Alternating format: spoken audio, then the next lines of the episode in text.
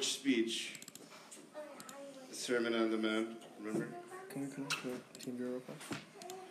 Sermon on the Mount, most famous speech of all time. And within that famous speech of all time, you had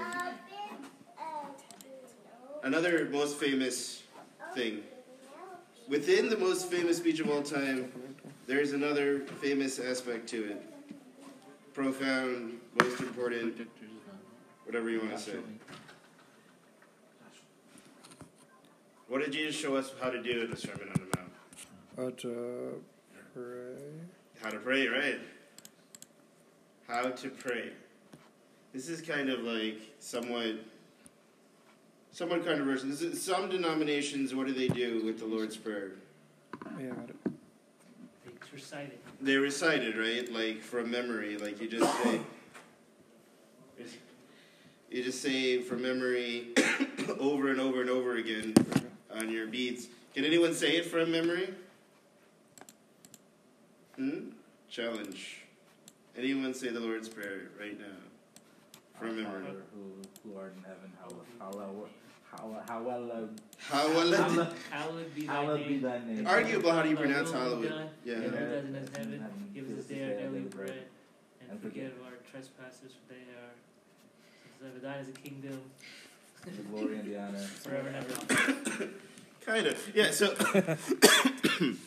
yeah, our Father, who is in heaven, what? Hallowed be thy name. Hallowed be thy name. Thy kingdom come. Thy will be done. On earth as it is in heaven. Give us this day our daily bread. And forgive us our sins as we forgive those... who sin against us, lead us not into temptation, but deliver us from the evil one. For thine is the kingdom and the power and the glory forever. Amen. Right? And so it's not a bad prayer. It's a prayer that Jesus gave us to do. Why does this prayer sometimes, and it's a bad thing, but sometimes it gives Pentecostals a little bit of a heartburn? Sometimes what? It gives Pentecostals a little bit of a heartburn, this prayer. Heartburn? So simple? Or? No, well, simplistic, yeah, that's actually a good point, but the thing is that it's been turned into a ritual, right? And it's become a ritual, and people just do it over and over and over and repeat it and repeat it and repeat it. And you wonder where has the depth of it gone, you know? And Jesus, again, we talked about themes, right? Jesus starts off before he even gets to that issue, gets to the prayer. He talks about, you know, this is in Matthew chapter 6. Are we there? Matthew chapter 6, verse 9. Before you get to 6 verse 9, if you read like the verse before that, anyone guys having trouble with your... reveals himself as Father. What does it mean that Father? So we say, everyone starts their prayers as, and this is coming from Jesus himself, right? Jesus says we start our prayer... what? How does everyone start their prayers? Our Father.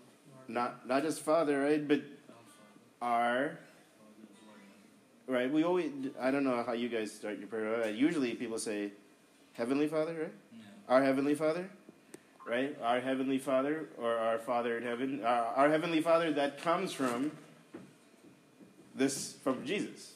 Our Father in Heaven, our Heavenly Father. God is our Father, but not like our earthly father. We don't pray to our earthly father. We say, Dad, I need A, B, C, and D. You know, it's not really the same thing. Jesus teaching us to tell his Father who is in heaven. Where is heaven? Our Father, that's where Jesus starts, our Father who is in heaven. Our Father who is in heaven. Our Father, is he here? Is Father on the mountain with Jesus? Well, Jesus is. Well, okay, let's not get too complicated with Trinity, but, well, that's a good question, too. Who is Jesus praying to? So certain people will argue with you and say, well, who is Jesus praying to? Who is Jesus praying to? Himself. Is he? Now you can get into a real theological mess. God the Father. Yeah, I mean, we don't think that they're the same person, right? They are God, same entity, but they have personalities. They have different... They can talk to each other. You can't talk to yourself. It's a contradiction, right? So when he's addressing another being, another person, that person is Father. He is Son. Like, you know, we don't have to get that complicated, right? Because he's telling them as an example. So he's saying, our Father, not just my Father, Steve's Father, Sai's Father, everyone's Father, our Father. Our Father, who's Father? Your Father, their fathers, everybody's our Father. You guys are unique in this room because you have the same Father. You guys are brothers. Me and Steve and Josiah, if you asked who our earthly fathers were, different people, right? But we have the same Father. They have the same Father, so they are what? Brothers. We have the same Father. Josiah has the same Father, so are we brothers? We are, right?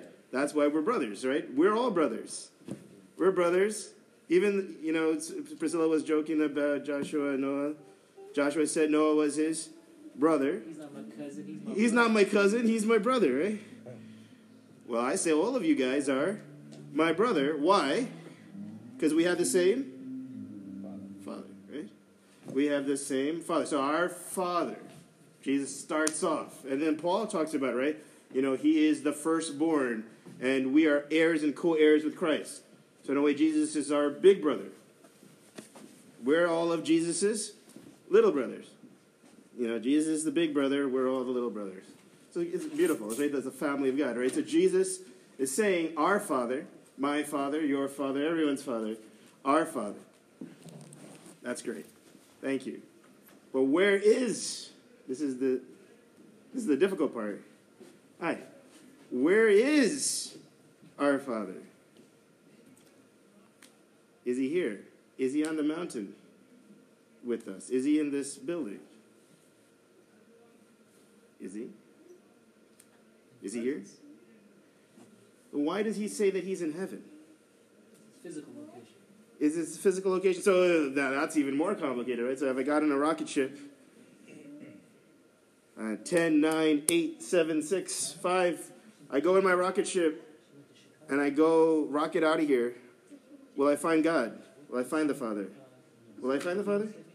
Where am I going to, no matter how far I go in my spaceship, I'm not going to find Father. So where is heaven? Profound. Huh? Wherever God is. Can it be argued that, you know, he said this before he died and he torn the veil and before, you know, he didn't reside in us as temples, as his temple? Yeah, that's a good, that's a good point. We can examine that. I think that there is a point there, right? Because there's a distinction that existed there before we get to Christ, what Christ did on the cross and break the separation. But in a sense, like there's a ancient Chinese proverb that says the emperor is far away and God is in heaven, right? And so the thought is, you have these very poor peasant-type people whose lives are difficult and complicated, right? And, you know, who's there to help you? Well, the emperor is far away, and God is in heaven. And so when Jesus says, our Father in heaven, He's not far away in the sense that, oh, you have to go very far to go find the Father, even though he says, our Father who is in heaven, means that this Father is different from the fathers in this world that may let us down from time to time. This heavenly Father doesn't exist on the same rules or is under the same kind of strictures that an earthly father is. An earthly father only has access to what he has. You and me, and you guys know, right? Kids want everything now, yesterday, right? And I'm tired. Go away, right?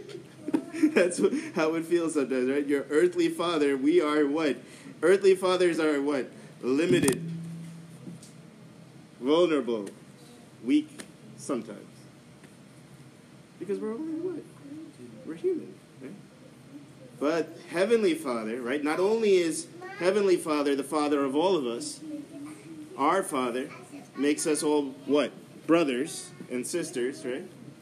Our Father, all of our fathers, who is not limited by what? Earthly problems.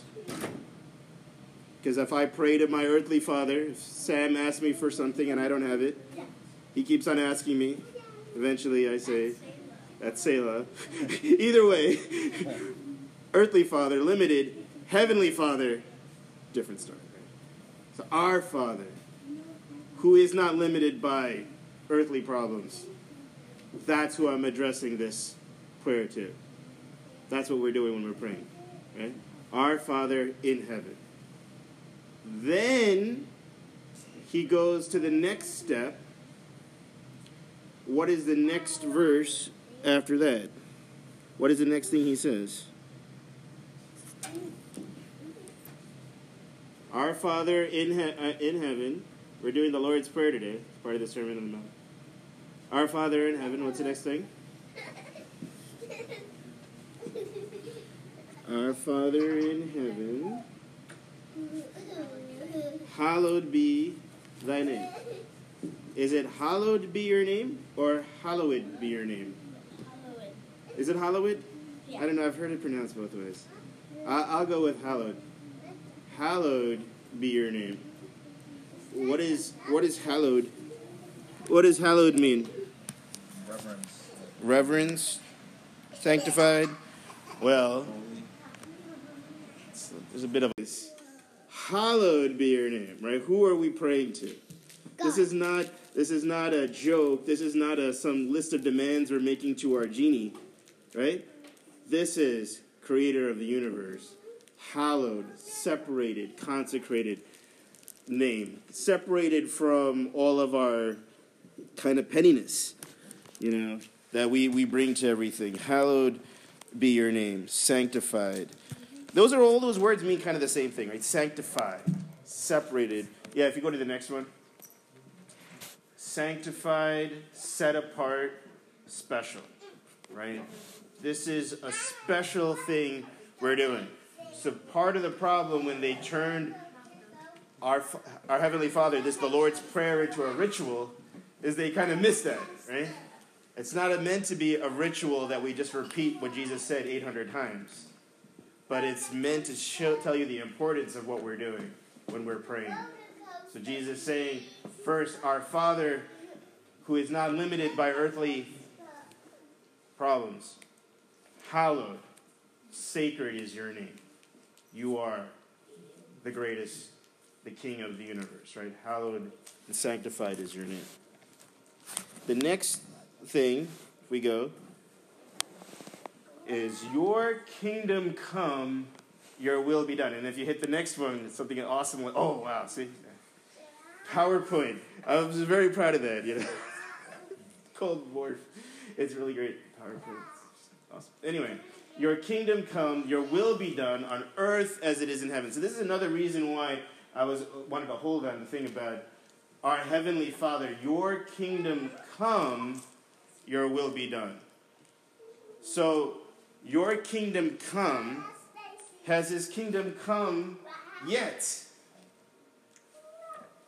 Is his kingdom here already? Yes. Yes?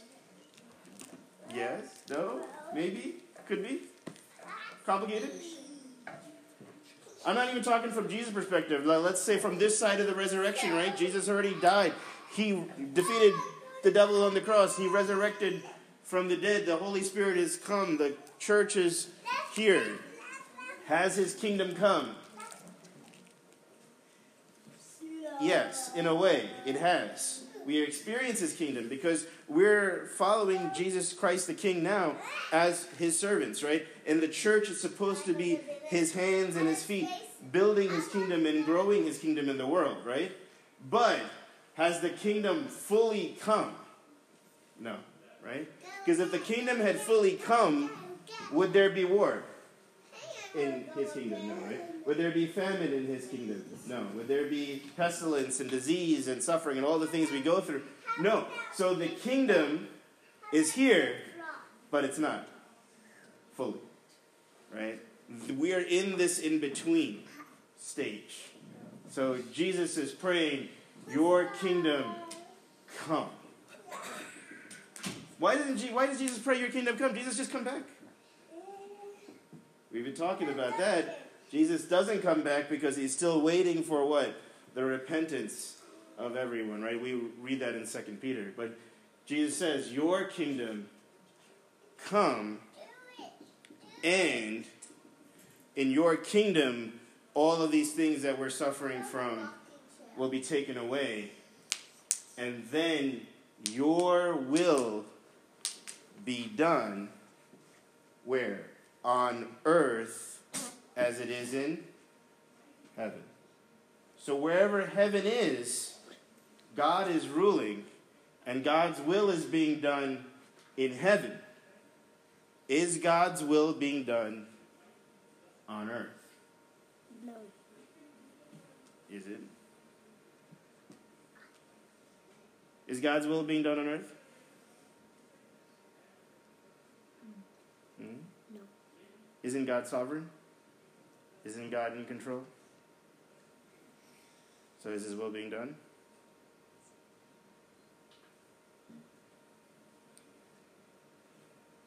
Any ideas?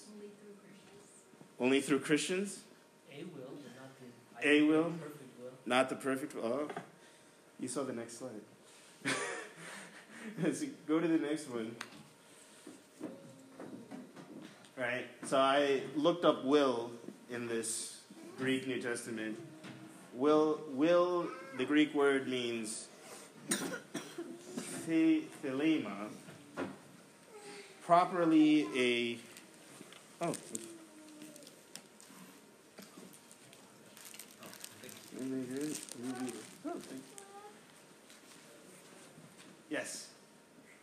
desire, wish, often referred to God's preferred will, his best offer to people, which can be accepted or rejected. And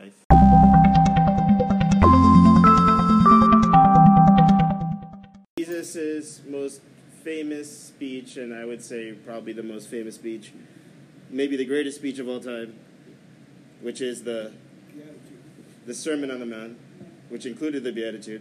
So within the Sermon on the Mount, the most famous speech of all time, made by the greatest human being and God, the greatest prayer of all time, is within the greatest speech of all time, made by the greatest person of all time. The Lord's Prayer, that's what we're studying now. As the Lord's Prayer, amazingly, is part of the Sermon on the Mount. So Jesus really, pretty awesome. So we were going through the Lord's Prayer, and we talked about our Father in heaven. Remember our Father in heaven, right? Our Father. We all have fathers, different fathers generally, unless you're siblings. But most of the time we all have a different father. But when Jesus says, our Father, he's talking about one person or in heaven who is the Father of everyone, right? Our Father in total, all of our fathers, right? He is our Father in heaven meaning not limited by what earthly fathers are limited by, right? We all have our earthly fathers.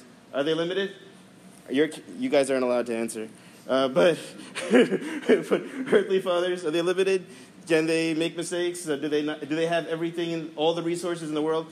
Can they provide it for you? No, right? So he says, our Father who is in heaven, right? So in heaven, unlimited, everlasting, right? All-powerful God, our Father in heaven, not limited by the earth. Hallowed be your name. How important is your name, right? So we talked about that. And then we got to your kingdom come. And you can see the nice animation. It's called Morph in PowerPoint. If you guys ever do your PowerPoint presentations, it's really exciting. But anyway, I think I'm the only one excited by PowerPoint, but that's fine. Your kingdom come, your will be done on earth as it is in heaven. This is one thing that I have questions on is, your kingdom come, your will be done on earth as it is in heaven, right? Why are we praying in the first place? Why is Jesus praying? Or why do we pray? What do we get out of prayer? We get to build a relationship. Is that, yeah, right, that build a relationship. But is that why people normally pray, though? Huh? To get something, right? I mean, that's typically, right? When do you, like, if you're not a person who generally prays and you're in the middle of the road and there's a guy coming about to smash into your car, what do you start to do? You start to pray, right? You start to pray at that moment because you want God to what? Act, to intervene. You want God to do something right at this moment because I'm totally afraid. That's why a lot of times people pray, right? God, do something right now. You know? God, act. And Jesus here says, your kingdom come, your will be done. Well, if God's just going to do, this is a question Sunday school kids will ask, right? I don't know if you guys have an answer. If God's just going to do whatever he's going to do, what's the point of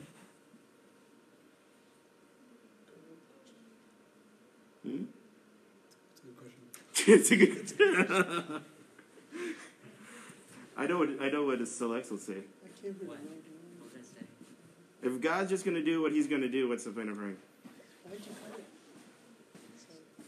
What's the question? Are we talking about his haircut when we were talking about Lord's Prayer? I'm sorry. Wait, if God's going to do what is, so right, exactly, right? Because if you look at the next one, I have Greek for you, which is my favorite things. Will, thelema, will. Because the Bible was written in, New Testament was written in what language, Ray? Greek. Excellent. Ooh. Good job.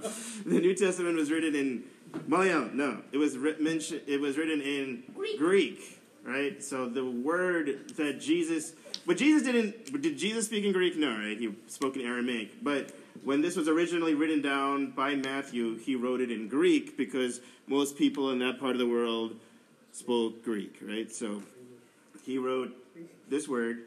Properly a desire wish, often referring to God's preferred will, his best offer to people, which can be accepted or rejected. So if you go back to the previous slide, you can see that quote from C.S. Lewis. Anyone want to read it? There are two kinds of people, those who say to God, thy will be done, and those whom God says, all right, then have it your way. You know what the context of that is? You know where C.S. Lewis, what book C.S. Lewis wrote that in? No. Screw tape? Don't say Narnia. It's a book called The Great Divorce.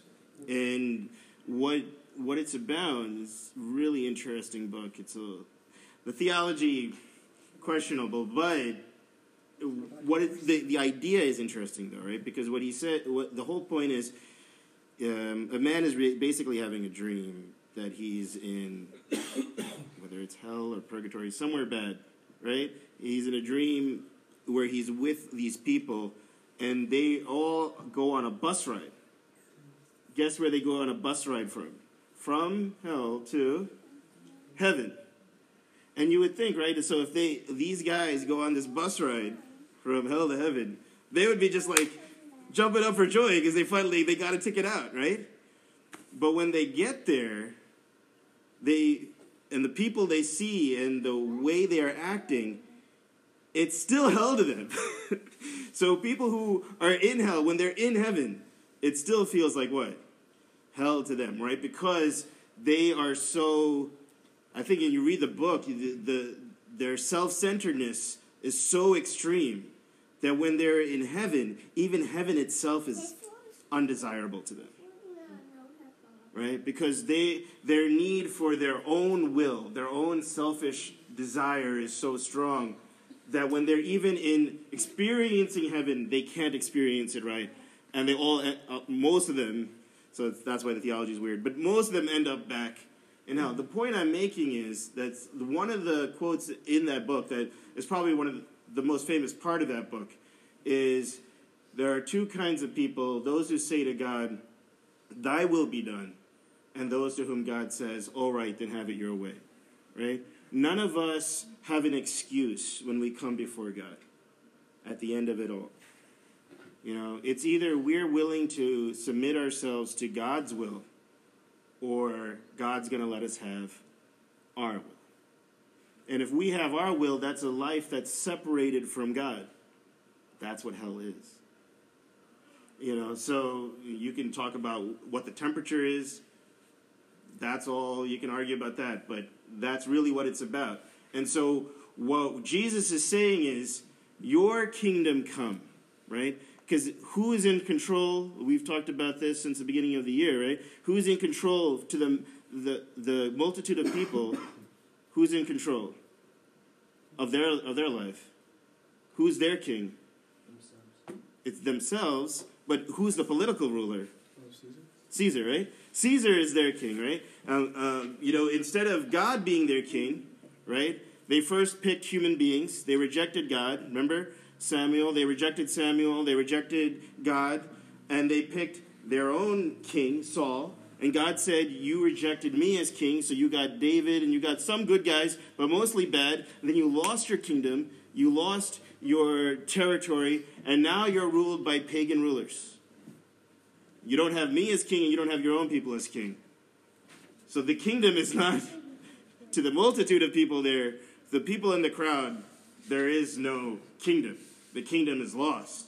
And so Jesus is saying, your kingdom come. And so some of them are violent people. Remember we talked about, right? Violent people who are well-armed, right? And so they believe in their Second Amendment rights. They're all well-armed. But Jesus is not there for them either. He's like, I'm not for their kingdom either, for these zealots. I'm not for their kingdom. I'm for God's kingdom. Your kingdom come. I don't want Caesar, and I don't want you guys. I want God to have his kingdom, his rule. The same is true today. You can call me political, but I'm not looking for any human kingdom or human party to solve my problems. I'm looking for the Lord's kingdom. So your kingdom come, your will be done on earth as it is in heaven. So that part of it is interesting to me. Your will be done on earth as it is in heaven.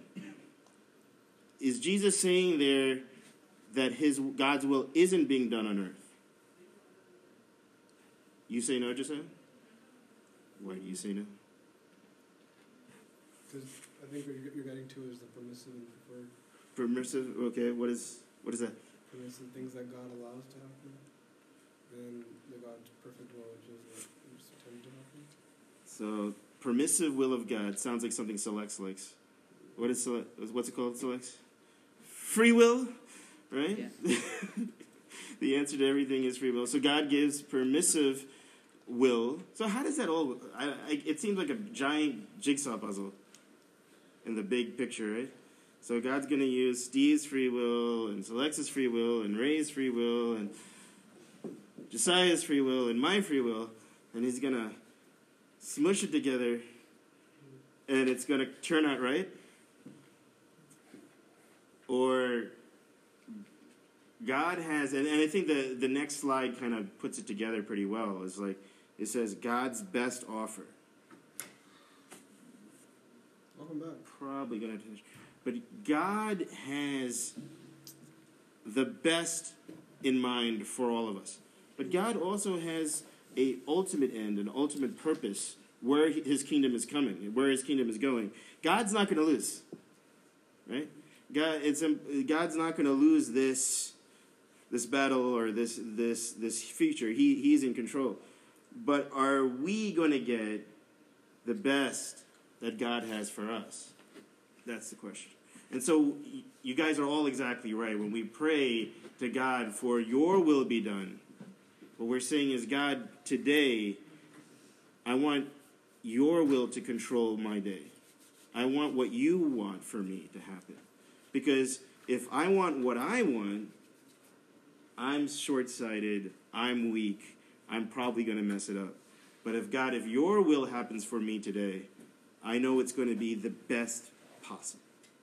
It's not going to be anything better than that. And that's how every day is. Doesn't mean that day is going to be, roses. Everything's going to go great. But it means that's going to be the best possible, moving me on forward to what God wants for my life. So that's why Jesus says it's not about the laundry list of all the things that we want God to do for us. It's like, God, how do I fit into what you want? How do I make you the ruler of my life?